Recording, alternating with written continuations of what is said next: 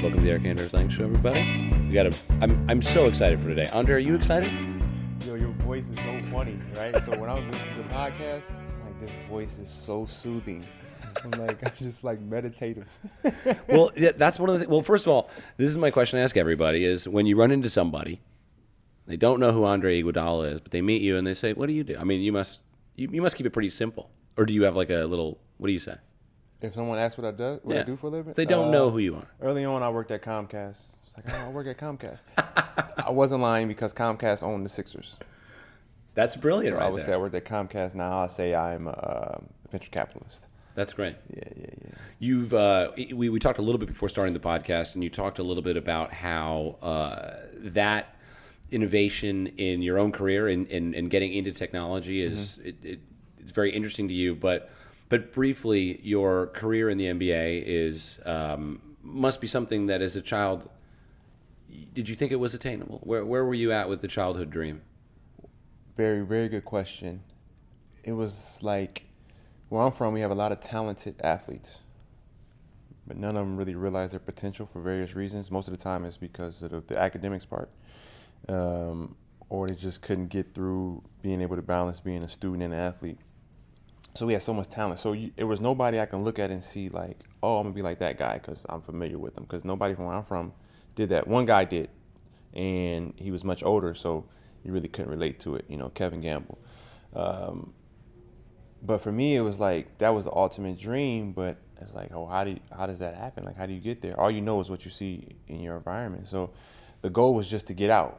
Like that was the goal. Like just leave town. Like that was my mother's dream for me. Can you paint a picture of what you were trying to get out of? What it, what what was it like for those that don't know? So, okay, think of a town of 100,000 people, um, and you're in the minority, and what does your occupation look like as a minority? You know, there was like, like I never seen a brand new Mercedes Benz. You know what I mean? Like when I went to when I went to the NBA, it was the first time like I ever seen like Louis Vuitton. Like what is that? What is You know that? what I mean? What do those letters mean? Right, right. So all you heard about these things was in music or on TV, but it was like it wasn't within reach. So all you knew was your small, your, that small world. You know, everybody, everybody knows each other, especially in the black community. You know, it's like one degree separation of everything. Right. You know, that's from just everything. Um, like an awesome weekend was like going to St. Louis and hanging out. Like that was like the thing. Like we going to St. Louis. It was like wow, like that's a major experience. So uh, I have to be careful how I speak going back home because it's home. So it kind of it kind of raised me. You, you, I found out that a lot of professional basketball players come from the same type of environments that I come from, like towns of hundred thousand, like Right. middle income, like not poor, but not like high middle class. It was like middle class or lower middle class. Like you just had enough to get by, but you had that grind, that grit, and then you had the community of sports as your outlet, and a lot of kids that play sports. So it was just kind of the perfect setting to make you hungry enough. You have some athleticism. Uh, like I said, we had a lot of talent where I come from. Just none of the uh, athletes got out. Like you know, there was a few guys that got out. They would go to school their freshman year. They would go to college in August. They'd be back home by December because they couldn't cut it in the classroom. Like that was the norm. Like that's that's it. because it, it really is about you, you, you have to have both You have to have both. But I had a pretty strong mother. Um, I just um, did my book came out in June. It's called The Six Man, and I spoke a lot about my mother and the foundation that she built.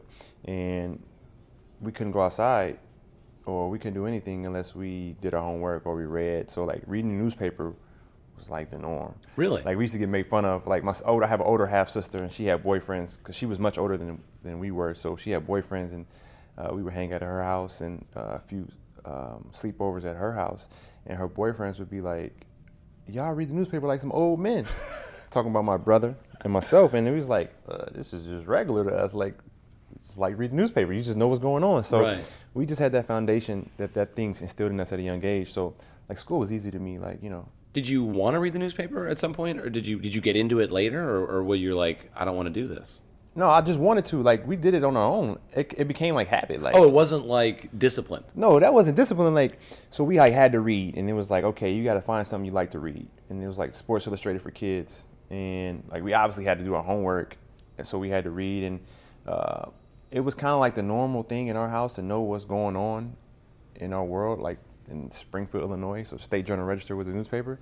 and like it started off as like reading the sports section, you know, because I had like I idolized a few high school basketball players where I come from, and then seeing them on the front of the paper was like the coolest thing ever. So I couldn't wait to get the paper on a Saturday or a Sunday to see the front page of the sports section. And like when you talk about like aspirations when I was growing up, like that was the thing. Like I can't wait to get to high school, and I want to be on the front of the paper. It was high school newspaper Yes, with a basketball. yes. That was it. It was that was like that was like the dream. Like I mean, I, I, Matt, the Fab Five and Michael Jordan, Scottie Pippen, Penny Hardaway, like those are the guys who I watched growing up. But like, I never knew I was good enough to go to the NBA until like I mean, it's like a 10, 11, 12 year old. Like yeah, you're going pro.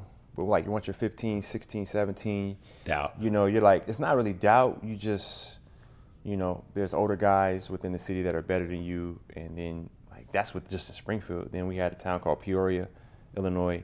Shaun Livingston's from there, my teammate. Like we grew up playing ball against each other. Like they were the rival because they were like the big brothers, always beating up on us. And you know they only had like one or two guys to go pro, so we didn't see many guys going pro. So just going to once you got to play varsity high school basketball, it's like okay, I made it here. I'm on varsity.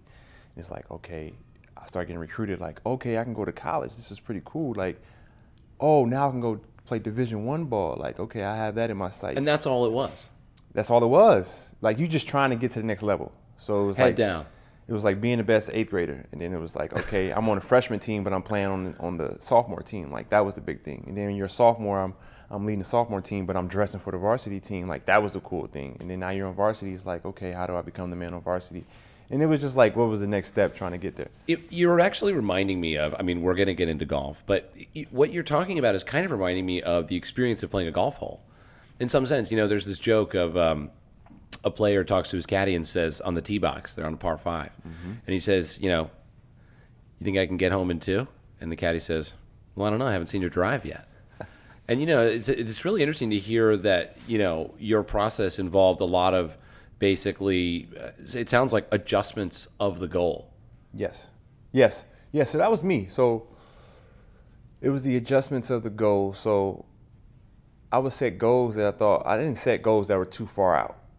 You know what I mean? Like the- goal was like the goal would be like I want to get a pair of Jordans, so I got to get I got to get a job. You know what I mean? Like I got to get a summer job. Right. You know, and it was like what was the first pair of Jordans? the first, my first Jordans were the uh, 13s. Okay, Yeah, I was in eighth grade. is that the red, black, and white? Uh, so they those were the He Got Games is what they call them. Okay. Denzel Washington wore them He Got Game. They were white and black uh, with the hologram hologram on the side, 23 hologram. And uh, I had an opportunity like the year before that. But where I'm from is like the Jordans were the big thing. So they sold out. You had to be at the mall at 7 a.m. And my mom was like, "You're not going to the mall. And I'm not going to the mall. The wait in line for a pair of sneakers, like." So you know, eighth grade, I was able to catch a bus on my own. And, like that was my Christmas gift. Like that was it. But I was happy. Why are shoes?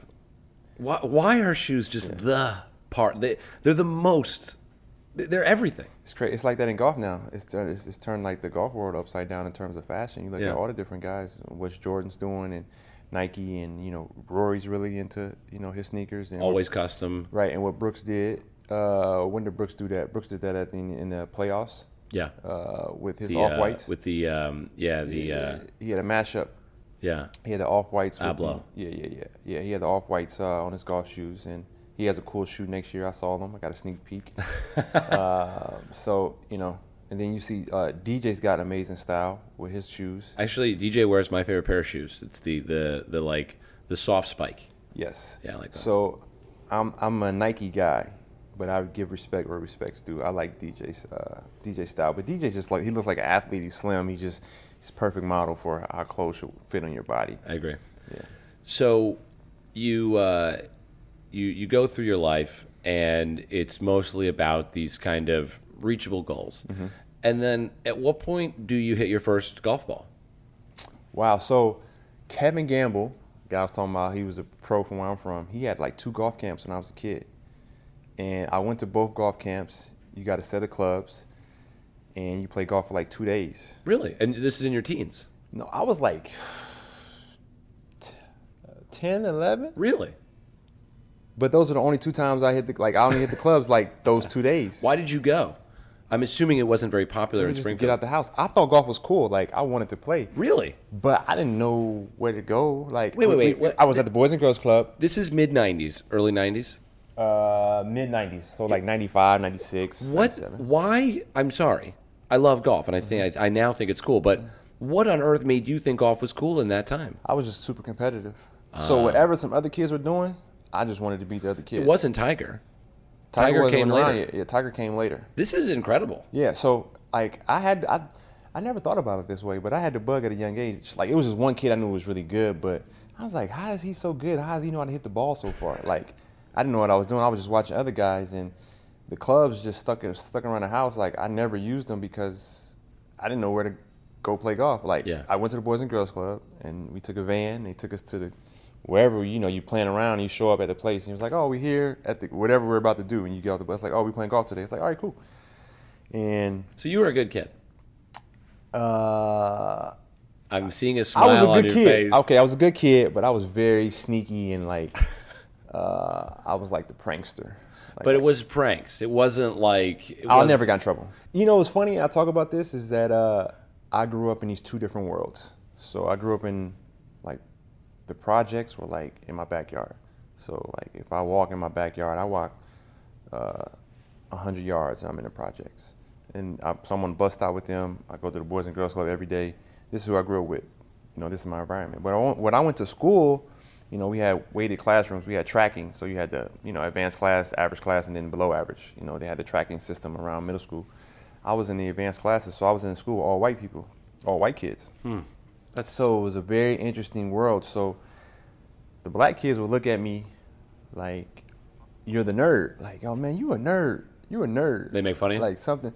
It wasn't like I knew like how to crack jokes and you know, so it was more or less like I could take a joke and I can crack jokes on them.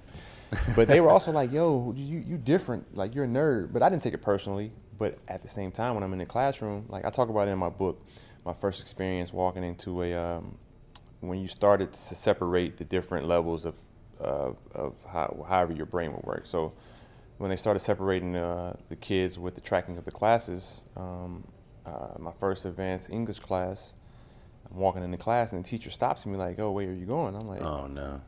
you know, I'm only like 12 at the time. Oh no. So I'm like, "Oh, hold on, like I'm going to class. Like I'm not going to my fucking seat. it's not clicking yet to me though.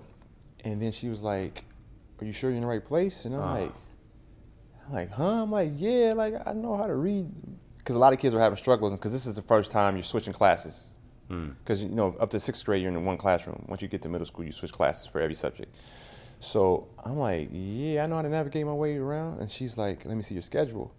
When she said, "Let me see your schedule," that's when it clicked. Oh, she doesn't think I belong. Wow. So that's when it clicked, and uh, that's when I became kind of this um, very conscious uh, African American male, and just being aware of my world. That's Springfield for you, though. You know, that's 12 years old, right? That, that's 12 years that's old. that's kind of when you know. I remember being 12, and um, my best friend was a black kid. Mm. We lived right next to each other, Mm-hmm. and uh, Nate. And um, when I was around 12, I had this weird weird moment where I realized like our friendship is different Ah, than everything else, and I and it was kind of like I was like, oh wait, the the world for him is maybe different than it is for me, and it was Mm-hmm. right around 12. and I don't know what made me realize it, but it just clicked right away. And then this funny thing is, by the end of the year, I was her favorite student because I was. Because I, I went to this, I had a really good essay teacher like earlier, like way before that, so I can write essays, like I can format it perfectly, and like it seems like I was the only one that could format it right in the class. And first essay assignment, I wrote it, and she used it as a template. And Did she was- did she ever apologize? she doesn't. She, she, I remember her name and everything. Do you think she needed to apologize? Uh, she probably wouldn't admit that that's how she reacted. Hmm. She probably wouldn't admit. But I remember it like it was yesterday.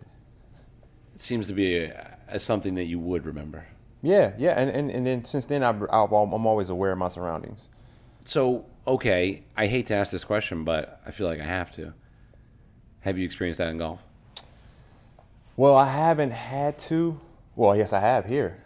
Not at this course. It's another course. I'm not going to say. I'm not going to say the name. Across the way. course isn't too far from here, right? It's a it's a uh, it's a private course, and uh, I show up like early. Like we were getting an early round. It was like six thirty, and I parked the car and I kind of walk and I'm just kind of roaming the my way around looking for the clubhouse. And the guy's like, uh, "Can I help you around here?" And it was the way he said it. It was like, I was like, Can I help you around here? I was like, "Yeah, I'm about to play. Like, I know where I'm at. Like, I'm playing with a member. Like." And then I knew, like, I just I played it off cool. I was like, you know what, we're not gonna have this conversation. I was like, uh, my apologies. I just went back to the car. And then I just waited till my guy got there, and then we went out and played. Did he see what kind of car you had? No, he didn't see, cause I kind of Do like. you feel like if you saw the car, I, I'm sure you've got. That. That's I'm- a good question. I'm sure the whip is That's a good legit. uh, no, I'm low key. Low Like, key? especially being out here. Like I drive a Tesla, okay, Model Three, Model S, X. Model X, so it's not low key, but it still is. It's not like. You're right. Now I do have a nice car that if I drove it and it would turn heads, but Right, right. You, I, have, you have another. I only take that to places where people know me. You know what I mean? Like I'm not trying to. Right. I'm tall, so I try not to be seen too much. Yeah, yeah. And then you know, just being noticed so much, especially on a course, you don't want to. You want to slow down things. And then once you're locked in, whether if you're having a good round, you don't want to be disturbed because you're having a good round. Wait, I'm sorry. Are you talking about fans coming up and saying hello to Andre? Yeah, that's like normal. Like that's that's just, just normal. They'll come across the fairway. Oh yeah, yeah, yeah. Or people will find they'll find their way or somehow find uh, come over there. Andre's on the course. Yeah. What do you- That's- what do you- that's, that's everywhere. But I'm cool with it because I love golf, so I'm like cool. I'm interacting with everybody. It's You're just- like, we like golf, and clearly we like basketball. uh, I don't want to talk about basketball on the golf course. I, will, I will be honest with you. Like, why not? because if I'm on a course, that's my peace. That's for me to get away from basketball. Like, Right. You know, like we we we've had a lot. It's been written about our first championship run. We were down two one to the Memphis Grizzlies in the second round, and they were like, "What turn?" And we was like, you know, Steph and I went to the, to play golf in Memphis, and we went to play golf, and we just kind of relaxed. And we talked. I was talking to him about certain things. He was talking to me about certain things, and in the round, we were like, "Oh, okay, we got to figure it out." And then, you know, we went three games in a wet in a row. When you say certain things, what on earth? Are It wasn't bad. Like it wasn't any turmoil. It was just like, you know, we're a little too tense out there. We're trying to we're trying to do it all at once. Right. Let's just break them down piece by piece by piece. It's like breaking down a par five. Like Kind of like your childhood, yeah. how do you get to a par five um, in two if you haven't drove the ball yet? You know what I mean? Like you just said. So we were just breaking it down, like different parts of the games, things that were working, things that weren't working, and then how we can just get better. And uh, yeah, that kind of I wouldn't say that was the reason why, but that was a big part of it. So it became that's that was kind of the beginning of it became our thing to like take our clubs on the uh, on the road with us. And like I got plenty of those stories. Like we took our clubs. We had a game here. We had a game in Oakland, and we left right after the game to go to Phoenix. We get to Phoenix at like 2 a.m. We took our clubs with us. We had a game the very next day. At like 4 p.m. or like 7 p.m. We had a game at like seven, but we landed at like 2 2 a.m. So we didn't get to the we didn't get our bags till like 3:30 a.m. Okay. And I'm thinking like, there's no. What do you mean? You are you flying like commercial? No, but we take we when we go to the plane, we land at two. You drive to the hotel, and then Ah. baggage. They pull our bags, and then the, the bellmen have to separate everything and get our bags to the right room Because they've got like 70 p- people's a bags. trillion bags, right? So I'm like, yo, this dude Steph is not gonna wake up and play. but I'm like, I'm I'm I got the super bugs. But does he have the bug yet? Oh, he's always had it. He's been Oh, good okay. since He's like good. Yeah, yeah. He's he's been playing since he was 12. He's Okay. got it. Right. He's like a plus one. Yeah. But not- you're like, he- but you're like, for some reason, you don't think he's going to want to play. I was like, no, we got a game tomorrow, and it's important for him to play well. It's it's not as important. If I play bad, it's like whatever. They're not gonna blame me. Like whatever. But he shot like he played great that day. He shot in the 70s as he always does. And th- where'd you play? and uh, I don't remember the course. I forgot the course. Uh, it, we knew someone there, and they just got us on the course. We just wanted to play. Like we'll play anywhere. Right. You know, we'll play like you know any type of course that we can get out, as long as it's a nice course. Right. We can't get on public courses as much because just because of the fanfare, but we'll play. And uh, he shot in the seventies. I shot. I shot okay that day. I shot in the eighties, so I was happy around that time. Like eighty nine was like a amazing day. Right. So I might have broke ninety that day, and I was happy. And uh, I didn't play well that night because I was like whatever. But he had like forty that night. He had 40 that night and killed him. And uh, we were joking. I was joking with him like, if anybody on our team knew what we did today. oh, because you didn't tell anybody. No, nobody knew. It's like, Steve knew though. he did? Steve was like, you guys better play good today. Because he knew. And he was like, oh shit, Steph, you should play. You should play golf every day. It was funny. It was funny. Because Hilarious. he plays. Yeah, he plays. You guys played a couple couple rounds with him in some nice places. Uh, yes. Oh, well, Steve just started playing again. Right. Because he had the back problems, but he Steve can play. He beat me the last time we played. The only time we played together, he beat me. I, could, I was bad that day though, so it doesn't count. Your handicap is right now. It's around a seven. Is that right? Eight. I'm a seven six right now. Seven, six. I got down to a seven one, but I'm not a seven six today. Today, I'm, what are you? I'm more like a ten. Yeah.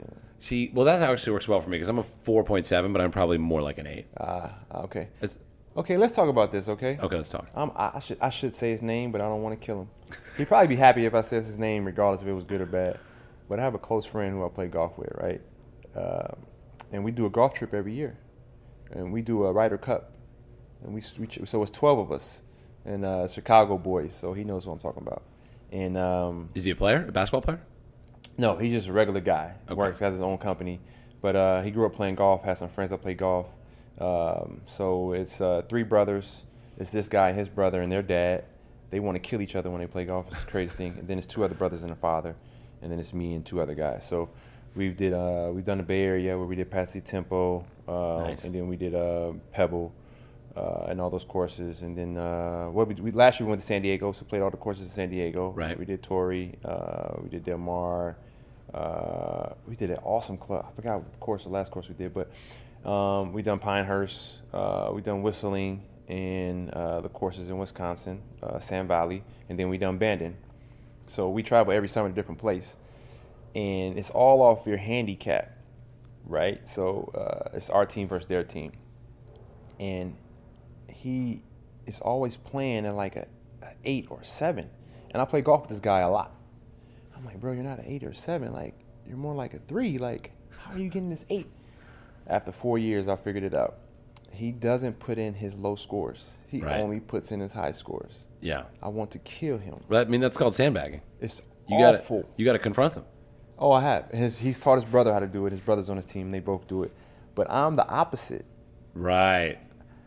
And that's common with athletes and celebrities. I won't put in my high scores. Yeah, because so like, if people are talking about Andre Iguodala's golf game, Mm-hmm. you want them to say he's better. Right. You don't you don't want to be like a twelve and then go out and win some tournament. You you you want to be a two and just like be a two. Exactly. So that's I'm the same way. That's my issue right now. But Yeah, I did just plug. I plugged in like any. If it starts with a nine, I, I'm so mad. I don't want to plug it in. But I plugged in my last two nines. I saw like 90 and like a 92. I was so I was I wanted to just kill myself. They call that a vanity handicap. Mm. It's common. Gotcha. All right, we're gonna go to a quick commercial. We'll be right back, everybody. Hey, Sklar Brothers here, Randy and Jason, and we have a couple of podcasts. If you you know them or you don't know them, check them out. We do View from the Cheap Seats, which is sports and comedy, and we have a podcast called Dumb People Town, where we break down stupid behavior done by stupid people in this stupid world of ours. It is hilarious. Check them both out, and now check out this podcast. Folks, you've heard me talk about it, and I'm not talking about. Never mind. I'm talking about Precision Pro. You've heard me talk about them. I got a chance to meet these guys. I went out to Cincinnati. Spent the, I spent four years with them in one week. It was incredible. Anyway, uh, what's the main thing that golfers have in their bag that they're going to use most during a round? I think you know what I'm talking about. I'm not talking about a putter. I'm not talking about your favorite iron. I'm not talking about your right arm to flag the beverage cart. I'm talking about your rangefinder. All golfers need a rangefinder that they can trust to know the precise distance in their target for nearly every shot, whether you're on the tee box or in the fairway. That's true. I've honestly I've thought about using it for putting, just so I can be super accurate, because putting is obviously lagging a little bit. Getting a phone call, folks. Um, anyway, I carry the NX9 HD rangefinder by Precision Pro Golf. It's easy to use, incredibly fast, and most importantly, it gives me the exact yardage to my target so I can choose the right club and swing with confidence. I actually love pulling it out. People are like, "What is that?" I'm like, "It's Precision Pro. Get down with the green and blue, my guy. Green and gray. I mean." Um, not to mention, Precision Pro offers free battery replacement services for the life of your rangefinder. We all know how annoying it is to run out of batteries, but you get an extra one when you get it, and then you get rangefinder batteries throughout the, like I said, life of your rangefinder.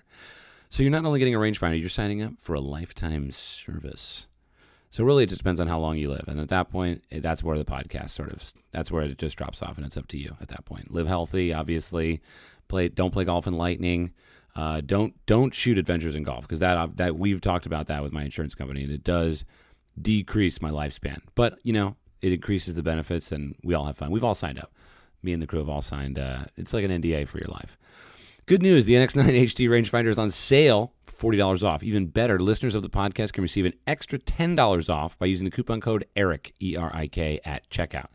Go to precisionprogolf.com and use the coupon code ERIK at checkout for $50 off the NX9 HD rangefinder today. Swing with confidence, hit more greens with Precision Pro Golf. All right, one more read, folks. Adidas. Over 5 million pieces of plastic are floating in our oceans, which over time get broken down, making it easy for sea life to ingest, ultimately affecting our own food chain. So it is your problem. It's not just a world problem, it's you. It affects you. Adidas is working with Parlay to prevent plastic entering our oceans and transform it into high performance sportswear. Mm. Shoes is coming soon. Just hold on. Hold your hats, folks. I'm not even done with the ad. Stop trying to figure out what I'm going to say. Adidas is spinning the problem into what? A solution. The thread into a thread. I don't know what that means. It's written here. It says the thread into a thread. I don't know who wrote this. Adidas Golf is bringing eco innovation to the golf course in a, the form of a special edition shoe. All right, this is legit, actually. This is the first time the Parlay shoe has been uh, a golf shoe. I've had it in um, form of a running shoe. I mean, look, it's a it's a sick shoe that serves a purpose. Okay, that's where you get it.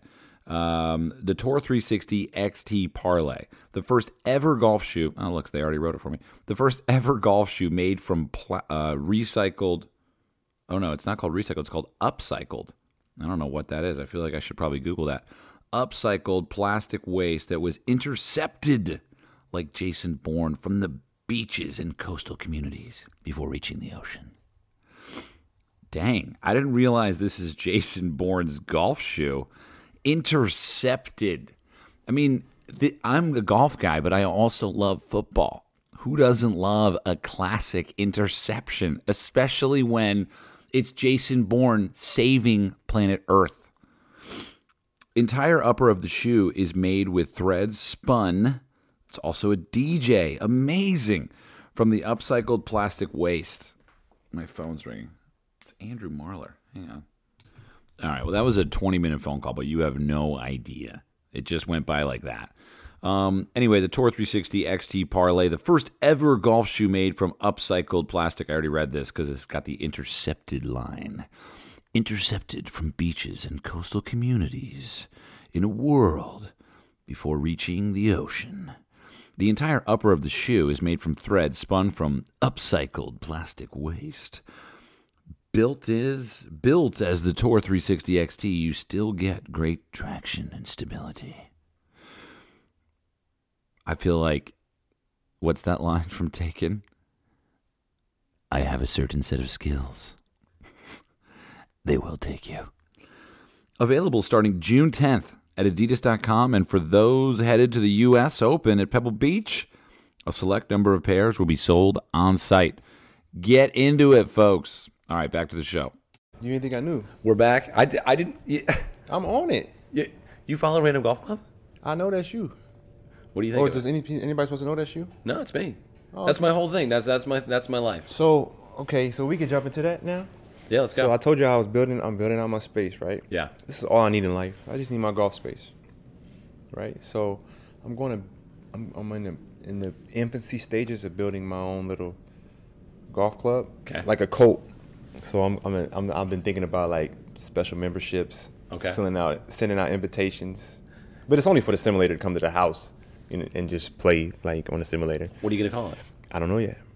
Okay. I, I haven't thought of a name. We got to come up with a name. Yeah, and I'm gonna do some apparel, but Random Golf Club is so like perfect because I get it.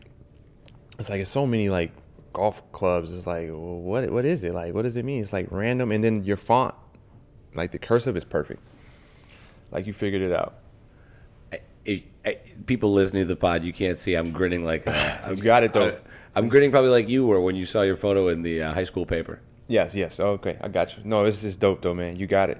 You got it. It's pretty cool, man. Thanks, man. Yeah. It, it originated out of the idea of you know when I came to golf, you know, um, I felt like a complete outsider. Mm-hmm. Everywhere I went, it was like I, I was people didn't like want me at the course. I felt like um, I, I didn't want to wear a collared shirt. I, I had a lot of things. I had a lot of issues with going to play golf, and you know, I basically. But I found that through these rounds of golf that I would play in LA, I would meet all these random people, like like just completely diverse. Yes. You know, and I mean, you can imagine every race, every age, every job, every ability, every accent, and for those holes, we were like a little tribe. Yep.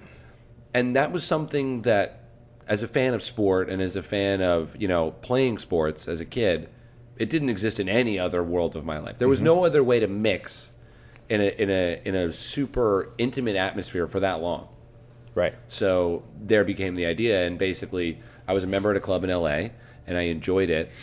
But i also felt like i was missing some of that like Right. Yes. Yes. Yes. Yes. Real yes, mixing. Yes. Yes. I got you. so that was it for me I got you. And you just gave me like this really dope idea of a name.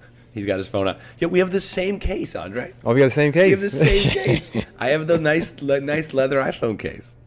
So I'm gonna write my name down. That I got names. I'm just. Do you want to be a member of Random Golf Club, Andre? Oh, I would love that. You could be member number. I think you'd be member number four. oh yeah. We only have four See, members. That's pretty cool. Like. Yeah, Yeah. we're going to offer membership soon, and Random Golf Club is going to be a thing that you can join, and you can get a handicap. Do you have a you have a club where you have a handicap? Yes. But you could have a Random Golf Club handicap, which would be, Ah. I mean, you know, pretty dope. That's pretty. Okay, I got it. Okay, okay, I got it. Um, no, but you He's were writing talking down about. the idea, but you're not telling me the idea. No, I was just thinking of names. Oh, you gotta tell me. Well, you said tribe, so tribes in it. Ooh, I like that. I like that. We So- could, we could talk about that. No, we gonna collab though. I like it. We I do all types of collaborations. I have a uh, couple friends um, who uh, are in different spaces. So one friend's in like the culture space, so he does collaborations with. Uh, he did one with Bentley, Krug, Champagne, and he did one with uh, just a bunch of different places. So he's like an influencer online, but he just does cool stuff. And um, I have him looking at some things in terms of font, in terms of ideas, in terms of you know different apparel. then I have a good friend who's actually a uh, designer. He has his own clothing line called a Bossy Rosborough, and uh, they've won a few fashion awards. Um, actually, when I saw his clothes in Africa and Nigeria, I'm like, oh, he's legit. We went to college together. His dad was my high school coach, so that's like our weird um, how we met. So um, he has these um, blazers. He went back. He went back in the time. and was like, where did the blazer come from? Good question. Like, where did the blazer come from? Like, why do we wear blazers and why do they have buttons and why do they have uh, splits uh, Yeah. in the back and why is there a lapel like this? And it came on horseback riding. That's why you had the two slits. It was for a horse. horses. It's for horses. So he redesigned this like uh, aerodynamic blazer is like the most comfortable thing ever. And then he has these jeans too. They're like my favorite jeans. I need I need to have make me another pair. But uh, they're like very. It's like it's function over form. Right. So there's like it's like kind of spandexy on the inside. You can't see them, so you can move so much better, and it's in the jacket too. So if we can come up with some golf ideas to throw in there with some apparel, like I, all these ideas have been going on for the last two weeks. That's it. It's only been like two weeks. really? Yeah. So it's jumping in my mind. I mean, golf fashion is a thing that I'm really interested in because it is a complicated problem. Yes. Right? You got to look good. You got to wear a collar and a belt, but you also have to like walk all day, Right. and you have to like turn or turn a bunch. Yes. And uh, you know, I don't know. Like, it, it really is an interesting thing. I- do- You must uh, get your stuff tailored, right? Yes. You have to. So I'm still like having this issue with like length in my legs. So What do you mean length in your legs? so like my pants are always like a quarter, like an eighth of an inch, like short. Eighth of an inch. That's how I know you're a detail-oriented guy. What's your pant size? So I'm like a 35 in the waist, Okay. and like 36 and a half, 36 in the length. Okay, and you're you six six. I'm six six. Yeah. yeah, Okay. Yeah, yeah, But the problem is when you get a 36, 36, then they shrink like an eighth of an inch, and now they're too short. so they fit the first time you wear them. So I'm I'm used to having that problem. But uh, I had a crazy realization. I'm a 31 inch waist, which is like pants don't come in 31. right. So you gotta get them tailored. This was a big. This was like when I was 12. I realized that my life was different from Nate's. Now, now I realize that at some 35 years old, I was like, I'm a 31 inch waist, Ah. and this is why pants don't fit me. It's funny how you find figure out things like we become older and wiser because you start paying attention. 'Cause Yeah. we're not paying attention when we're younger. So let's talk about uh, you know when you when you when you get into golf. I think a lot of people have different versions of playing the game, but ultimately we all have the same kind of thing. Would you say you're addicted to golf? Uh, my wife would say I am. What is it though? I mean, there's there's a lot of different things for a lot of different people. Is it you know? I'm I'm assuming for you it has to do with that ultimate kind of experience of like success on the golf course of mm-hmm. turning three shots into two. Right. I- Is that what it is?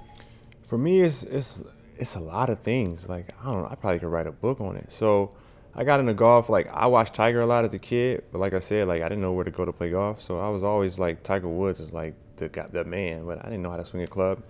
And then my my like first experience at a country club was in college with a alumni uh, fundraiser or whatever you call it with the basketball team, and we had to play with them. I, we didn't know what we were doing. Like we was out there joking around in the carts. but I wanted to learn how to play. Just you know, and then you got to go to class. You got to play basketball. You forget about it. Then when I got to the NBA, I got a set of clubs from Nike. But you still had the same problem. Don't know where to go. Like where do you go play? Like what's next? Like who's gonna teach me how to swing? And then you focus on your career. You don't have time to play. Right. Once I got to the Bay Area, just before the Bay Area, I got some friends that played and was trying to play with them. But once I got here, is when it, it kind of hit me. I got with one of our assistant coaches, and he taught me how to hit a draw. That is one of the hardest things for a beginner to do. I think. That was it. Like you hear the sound, the, and the ball just turning from right to left, and then you know you just start smiling like, oh, and then now you're just trying to do that every time. Did you struggle with the slice law in the beginning? That's all I was doing was slicing. Yeah, but, yeah, same. But then it's funny because what do you do when you're slicing it? You just keep turning further and further and further left, right? To overcompensate. What you don't know is the further you turn left, the more slices. you're in open stance, but you don't know that, right? So he taught me, man, drop your right foot back. All right, now swing at one o'clock. All right, it's twelve o'clock straight back. Swing at one o'clock inside. Now, if six o'clock is straight ahead, you swing at seven, whatever it was, and turn your wrist over. oh my God. And he was like, yeah, your instructor's not going to teach you that because he wants you to keep coming back. So he's never going to get you to do that. He said, you see, I took me three minutes to teach you that. And like, he was so good at explaining things because he was a coach, really good coach, Pete Myers. And uh, he played for the Bulls. He played with Michael Jordan. And uh, he's, a, he's a golf nut too. So like, we became best friends like instantly right after that. How much, like, you know, golf is so much about like, you know, body awareness, right? Like, like your coach can see you, like your your swing coach is like, oh no no no, just just I want you to feel like your right hip is is uh, you know touching the wall behind you, and you're like, what? And you do it, and it feels so weird. Right. How much body awareness do you have in the golf swing? Um, I'm pretty good at my body. Like I was a high jumper in high school too. Like I was a better high jumper than basketball player early in high school. So I'm pretty good at body awareness. And then like I take boxing now, and my boxing instructor would be like, Wait, you take boxing? You, you do you take shots? "No, I don't get hit. I don't get hit. I just do it for uh, conditioning. It's like the it's like one of the toughest things to condition for. So, And why? What do you mean? Like just because of it's like oh man, it's the hardest thing you can do. It's Tell me. it's crazy. So it's just like I don't know too much about boxing. So boxing is like, first of all, if you just stand here and just throw 20 jabs, at, like after 20, you're like, oh my God, that's only been like 20 seconds and I can't lift my arm anymore. So just keeping your arms up is hard. And then you're maneuvering, switching, now you're ducking shots. And here's how hard, hard, hard boxing is. Just go to hit a heavy bag for one minute straight. Just try for one minute. Just punch a heavy bag for one minute and see how you feel afterwards. And then realize somebody's doing this for 12 rounds, for three minutes a round, and someone else is punching them. Like the, the heavy bag's not even hitting back.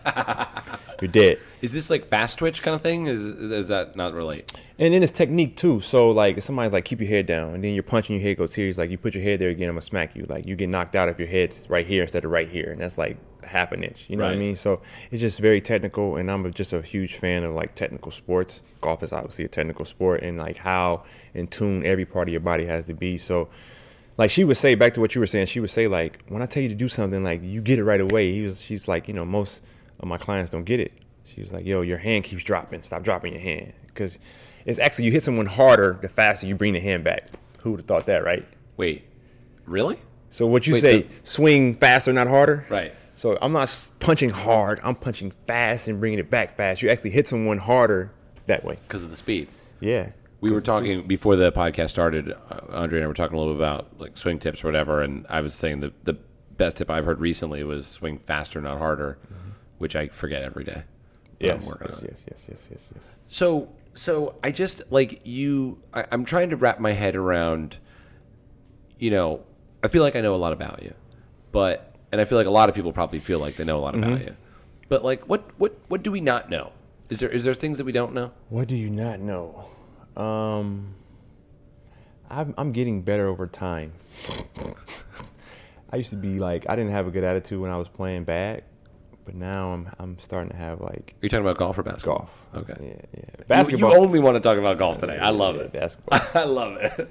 But in golf, it's like it's amazing. I just heard someone say it too. It's like when you play good, you want to play right again. Like you want to play like the next day, or you want to play like right now. Like if I go shoot, uh, if I break eighty, I'm like, yo, I'm playing thirty six. I'm gonna break eighty again in the same day.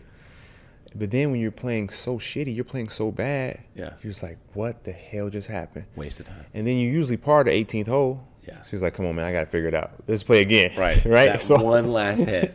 it's never, it's like never enough. It's it's like it's like addicting. So, what do people not know about me? Like, uh, I, I just en- I enjoy uh, conversations that activate the brain. Hmm.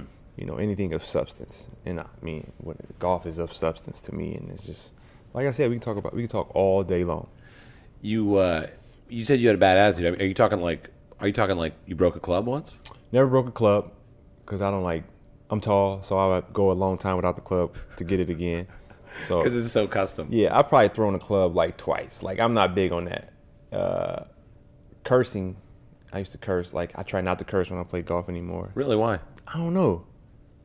I think that's just for me. It's not like it's because it's not good golf etiquette. But do you curse in the normal outside of golf? Like, Nah, not really. My wife sometimes, if I curse like a couple times, she's like, "Stop cursing," because I Really? don't, I don't curse too much. Um, so it's just, I feel like I'm better with my patience if I'm not cursing. So I Oh, say yeah. "fuck ja."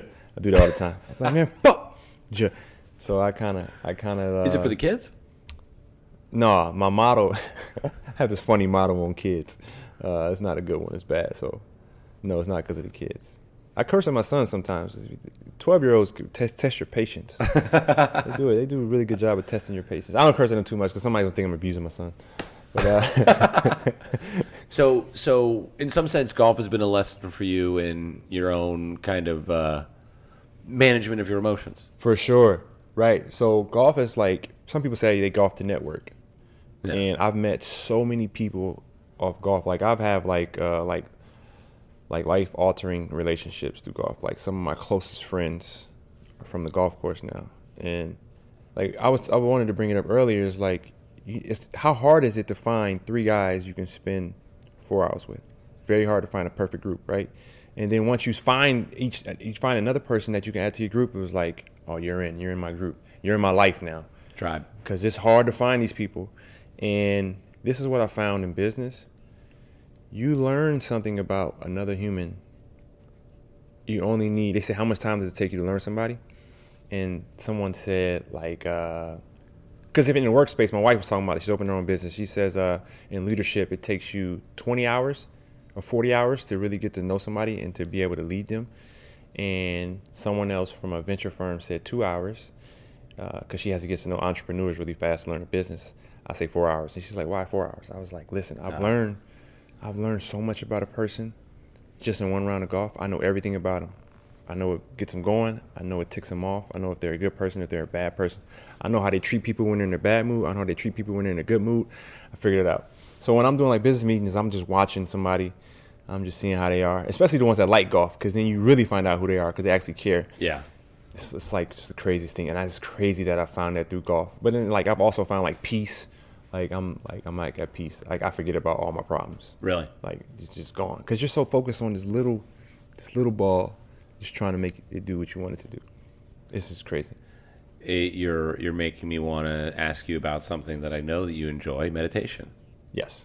Oh, I meditated yesterday because I fell off the wagon, but I got it yesterday. And then I had one of my best speeches yesterday. I did like a fireside chat. It was amazing. How long was it?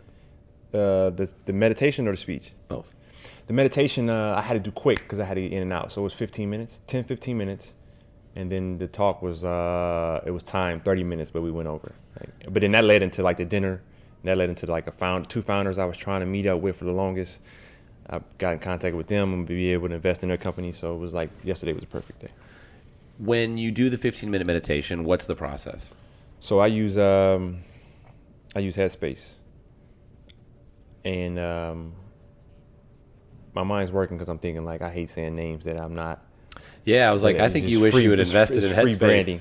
Well, I met the guy that does the voice. I actually met him. I met uh, Andy. I met the guy that does the voice. Yes, I met him at a Lakers game. Yeah. years ago, and um, He bought a house in Malibu with that money. ah, He did okay. well, he's he's he's changing some lives. I, I used Headspace for a while. Okay, I stopped ultimately, um, and I don't really know why, but I used it. Okay. So I use it and like he'll walk me through it. And if I haven't done it in a while, I go back to the earlier stages just so he can walk me through it. I use the female voice now. Yesterday I didn't know they had a female voice. They have a female voice now. I just found out yesterday.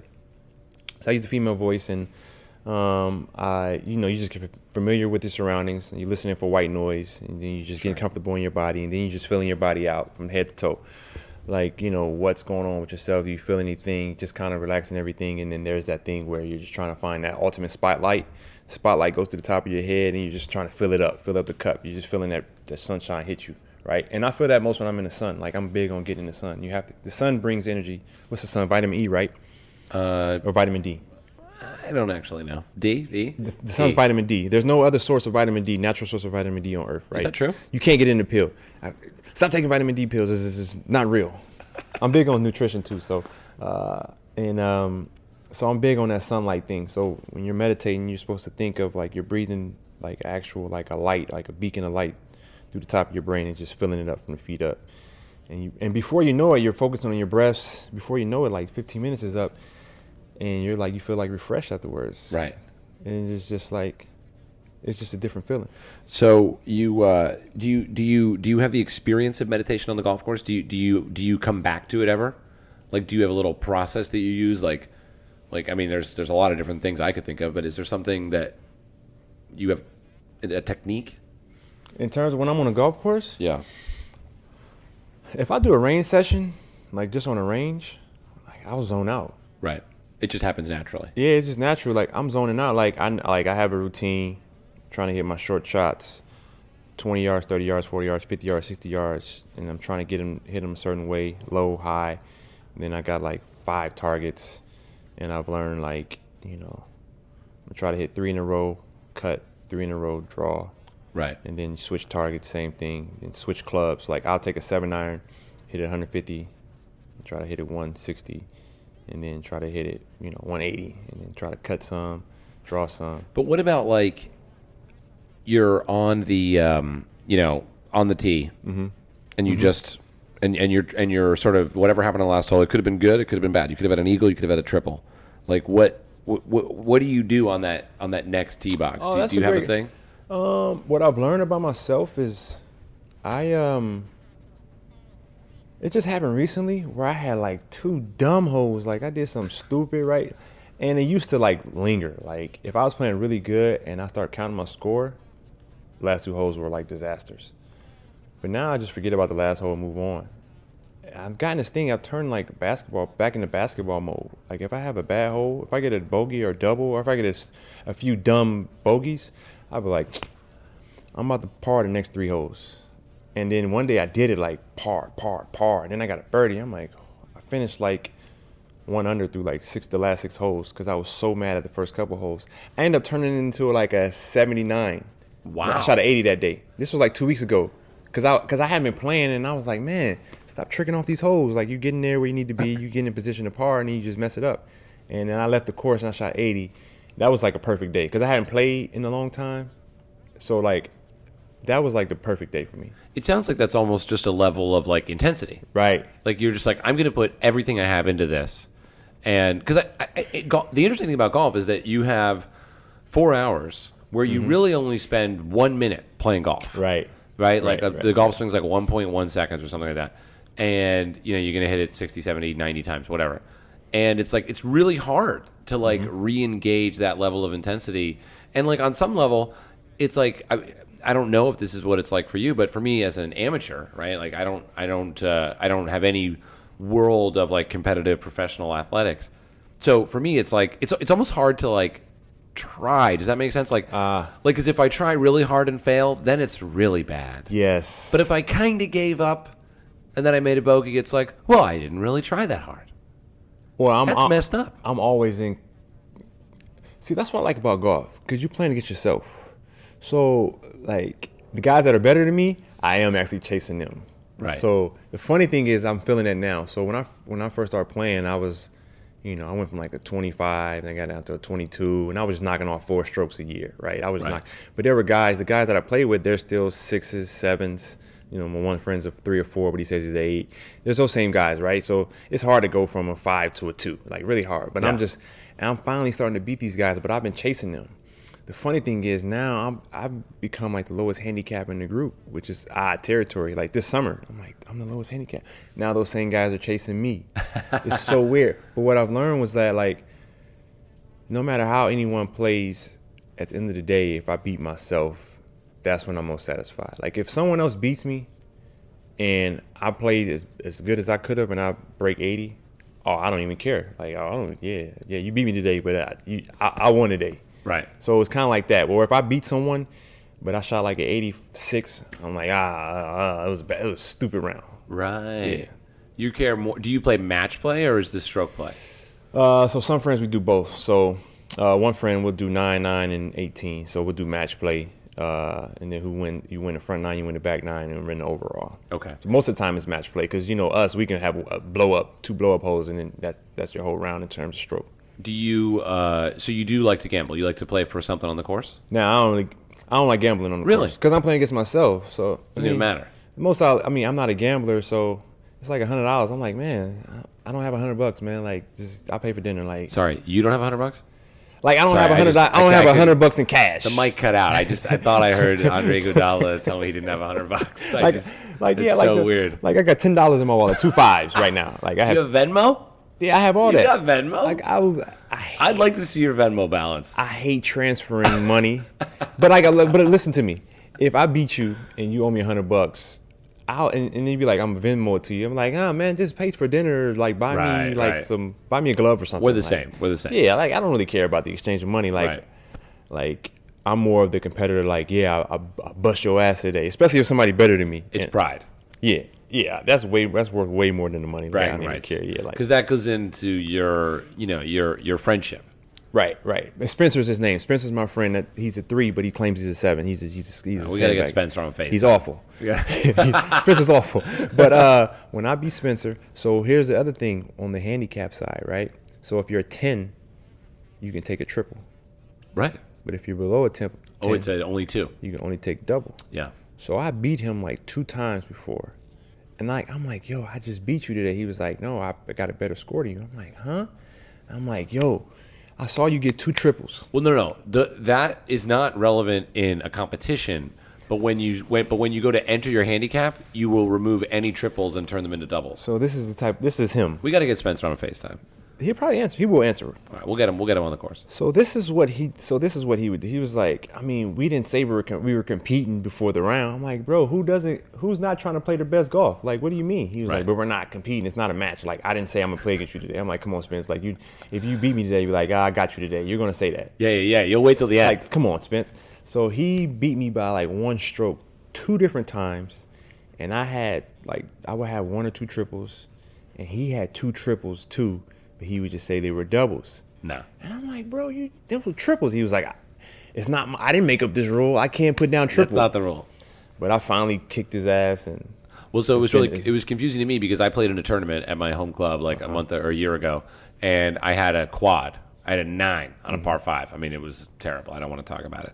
And then you know gave my scorecard in, and when I went to look on my handicap, I noticed that my score for that tournament on that date was was not what I turned in, and it was because I did score a nine in the tournament. Yep. But for the handicapping purposes, they make the nine into a seven. Yep. So that's the double. yep, That's it's not you can't because then he could just anytime you're a double, he could just put the ball in his pocket and be like, I win. Or anytime you are a triple because Right. of your handicap, right, exactly. we'll we'll get him on the phone. All right. Uh, so last couple things. Uh, you you've you've uh, not just on its own like technology is fascinating to you, and we've talked a lot about that. Um, and we talked a little bit about that before the podcast, but as well, it seems like you're very interested in kind of merging the the tech that you're fascinated by. I have a Tesla as well. Love technology for me. You know, anytime a new phone comes out, I want it. Yeah. Every time a new camera comes out, I want it. Every time there's a new device or app or way of doing something, I'm I'm, I'm all about it. I'm like an early adopter. You know, and uh, do you you're obviously involved in the business of tech and in the and in the world of learning about tech. Do you does that come to your golf game at all, or is that really kind of uh, it's just a business thing? No, it, it's like everywhere, especially in golf. So uh, I read GolfWRX and my Golf Digest, and I'm looking at new technology and who's doing what, and the the foam filled space that everyone got into. Right. Like so, I'm locked in. Uh, the blogs subscribe to on YouTube and different golf uh, guys always testing the clubs, the Rick Shields, Shields, all those guys. So yeah, I'm. My wife will be like, "So you have time to spend an hour looking at golf stuff at night when you could be doing this?"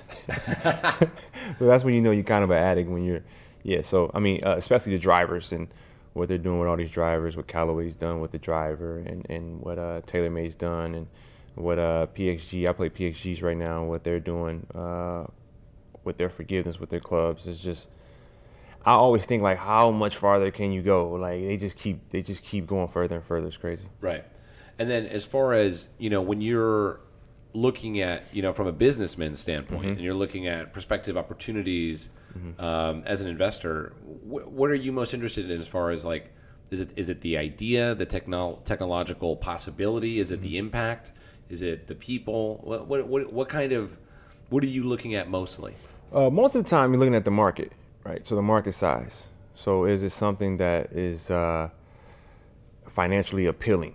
You know, uh, that's for the most part because you do have your things where uh, there's, there's educational, there's impact, um, but I feel like you can have the most impact when you have the means to impact it. Right. So, you know, I'm going out for, you know, the thousand Xers, the hundred Xers, just so I'm able to accumulate the amount of wealth that will enable me to really make the change that I really want to make. And uh, obviously, that's in uh, my community and some of the uh, economical issues that we have as far as education, as far as uh, financial freedom, financial education. And, you know, you look at uh, something like golf, you know, where uh, we don't have the means to really get into golf the way I feel like we could impact it. You know, we, we, culture is everywhere, culture is king, and we have a large influence in everything that we get involved with. So, you know, just being able to give back. Uh, but like, it's funny, I just went that deep, but it, it all starts with, um, you know, finding those companies that, that have the market size, that are, are able to scale, they're able to have the network effects, that have uh, large financial means or, rewards.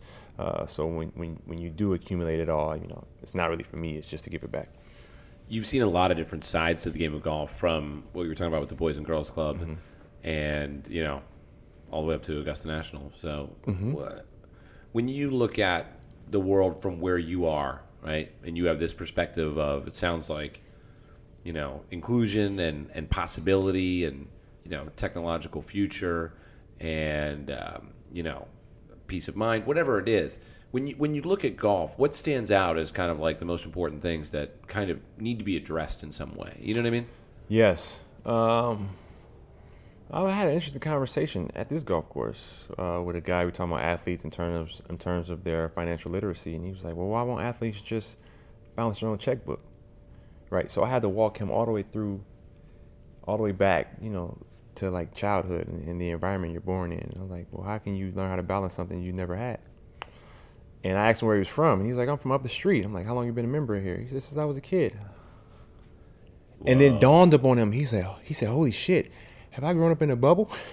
His words, right? And and and and I had to open it up to him. Um, so for me, like, we got to find a way to. I think I think the way to make golf cool, because we're always trying to say, well, how do we make golf cool, and just make it appealing, make it accessible. Not to not to make it appealing, because I think it's appealing if everyone has access to it. But if everyone doesn't have access to it, then you know it's only limited to a certain amount of people, and those are the people that can have access to it. All right, last question. Do you know what it is? Oh no, I don't. Can well, we talked a little bit about it. Uh, Sometimes when I'm with a guest who I feel like is up to the task. Mm-hmm. It's not the easiest one. I asked them if they can write a letter to golf. Oh, oh yes, yes. It started yes, off yes, just yes, dear golf. Yes. I, I'm um, a letter to golf. I can do that. I didn't write it, but it's in my mind.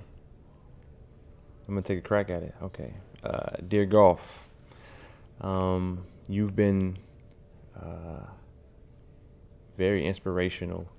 Uh, you brought me to different parts of the world, uh, opened my eyes to different things in the world, good and bad, uh, in terms of uh, building relationships, networking, and um, a little bit of uh, bias as well. Uh, but it's helped me grow as a person, be appreciative of my humble beginnings, helped me want to be more giving in terms of those who don't have the access.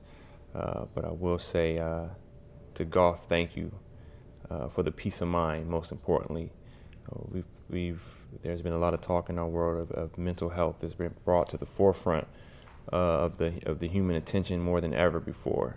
And I want to say thank you because you've been a huge part of my peace of mind and helping me with my mental health. So here's to many more great years. Thank you. That was great. It sounded like I knew what I was doing. It, no, it really, it really did. It really did. I could tell you're a public speaker. That was good. I've been practicing. Um, all right. Well, we're gonna go play some golf. Um, we're gonna go. We, we didn't really even explain where we were today, folks. We're sitting in this like massive bay window at the Olympic Club. We're gonna play the lake course, which you've played before. Yeah, I played the lake course once. I played the ocean course once. The ocean course, I wasn't good enough to play golf. I, I didn't belong here. Uh, not because I didn't belong here because of whatever, but I didn't. My golf game didn't belong here. Yeah. And then the second time, I played the lake course, which is much harder, and uh, I scored so much better. That's funny. I Yeah. scored like 20 shots better. That's a big swing. yeah. I've never played the lake course. I've only played the ocean course. Um, I've got, you know, I'm a, I'm a bit, I'm, I'm, I'm not at my highest physical condition right now. You can hear I got a little congestion, um, but uh, but I'm really excited to get out there and play. Uh, we're gonna we're gonna not gamble, but we're gonna play a match against ourselves individually together. I guess Oh, we can play against each other. this is your game. I don't know. no, we can play against each other. I'm cool I- with that. Yeah, Yeah, yeah. You give me uh, you give me uh, four strokes. four So- strokes through 18. Yeah, so one through four. Okay, One through four. I get got the stroke. scorecard around here. I mean, there are some long par fours. What tees are we gonna play? Uh. You know, the longer that you hit the ball, it's actually better for you to hit it from the further back.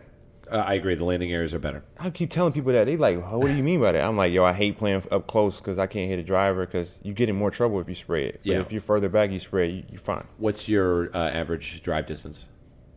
Ooh, it's all over the place. I got Arccos. I got all my metrics.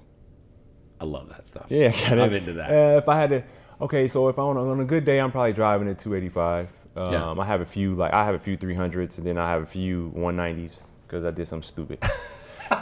You're an honest man. Yeah, lately I know what to do. Lately, like just hit the cut, hit the cut off the tee, and you're fine. Just hit the cut. When I try to hit that draw, I do stupid stuff. You know, I'm lit- you're literally like I couldn't be in more agreement with you. Like my best rounds are when I just step up, look at the left side, and just like hold on. Yeah, Just hold on. you're fine. Just hold on. Even if you hit it left, you're still not at the trouble as if you try to hit a draw and it, you don't know where it's going. you and I. How about this? How about this? Let's go out and see how many consecutive cuts we can hit in a row. I bet. I bet it could be a personal best today. What's your personal best Score? on the golf course? Yeah. Uh, I shot a 75 this summer. Okay. I shot a 75, right? And we're on the we're on like 16, 15 or we were on 15. And I hit the ball. I cut it a little bit too much.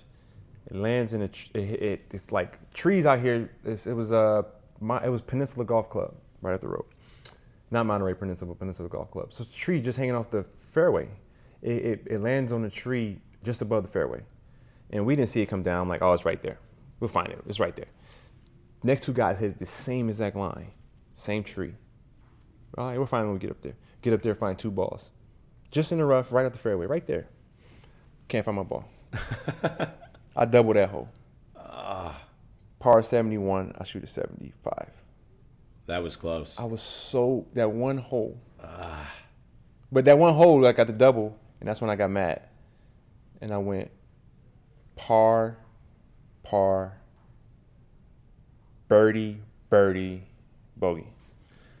I mean, you never know. Like I that remember double, that. It's crazy. uh, you never know. Like you never know what's going to propel you. I mean, even Right, Tiger. Like right. we just watched him in Japan go bogey, bogey, bogey. and then nine birdies after that. Yeah, I mean, like you never know. Yeah. And that's the thing where it's like that's the irony of when you know you make a you, you three putt on a par five and you're like, oh really? Or four putt, even worse, and you come out with a bogey and you're like, what? And you never know what's going to happen on the next hole. Yeah. Um, anyway, we're gonna get out there and play golf. Uh, Want to just take a moment to thank uh, Cisco for having us out, making this possible. Olympic Club for uh, letting us sort of have this be our home for the day, and the USGA. We're looking forward to the uh, 76th U.S. Women's Open. Um, do you? Uh, you said your wife plays a little bit of golf, or, or how? how. She's much? a natural athlete, so Yeah. she was a world class hurdler. Yeah. Like uh, she could have won the, she could have ran in the Olympics, but she just she chose not to. That type of person, just physically gifted. Um, but she's a golfer, so if she could, she would play two to three times a week. She's just busy. right. Yeah. So she'll be in my space. I'll let her in. Do you ever go on golf trips together or anything like that? Uh, we haven't done a golf trip yet, but we we play together. She's uh, she's got me working hard. She, she's her dream is to get a golf course, and you know we always want to get our wives whatever they want. So how many wives ask for their own golf course? Wait, she wants a she wants a personal golf course. Because I mean, I'm used to the the fanfare of just being out and people approaching me. But she's like, She wants you for herself. well, she's very competitive. So if she hears someone's golf clubs clink clanking on the way by, she goes crazy. Oh, wow. She's gonna be mad I said that. Now you're making me seem like this type of person. Well, you are that person. no, but she's competitive. So, so that's actually not, I don't look at it as a bad thing. Yeah. I'm like, okay, you actually like she's trying to par every hole. I'm like, yo, you don't practice enough to par every hole. But she's Right. she's super competitive. She she hasn't broken 100 yet, but she's like one on one, 102. She Okay. can drive at like 200 though. But still, I mean, she's keeping score. That's huge. Yeah, she shot like 48 on the front, Right. 47 on the front, and then her mind gets in the way and Right. she crashes. Well, I look forward to seeing the developments about the course that you're going to buy her, and uh, that'll be. Well, the simulator's coming, so that's the course. Then you can play. That's great. I love Yeah. simulator golf. Yeah, yeah, yeah, yeah. It's so easy. so easy. You can play in sweats. Yep. Yep. All right. Uh, thank you for your time, Hunter. No, thank you. It's been fun. All right. Well, uh, if you if you want to see more, there'll be a video coming out. Maybe the video will come out first. I never know. But anyway, thanks for listening, and thanks again.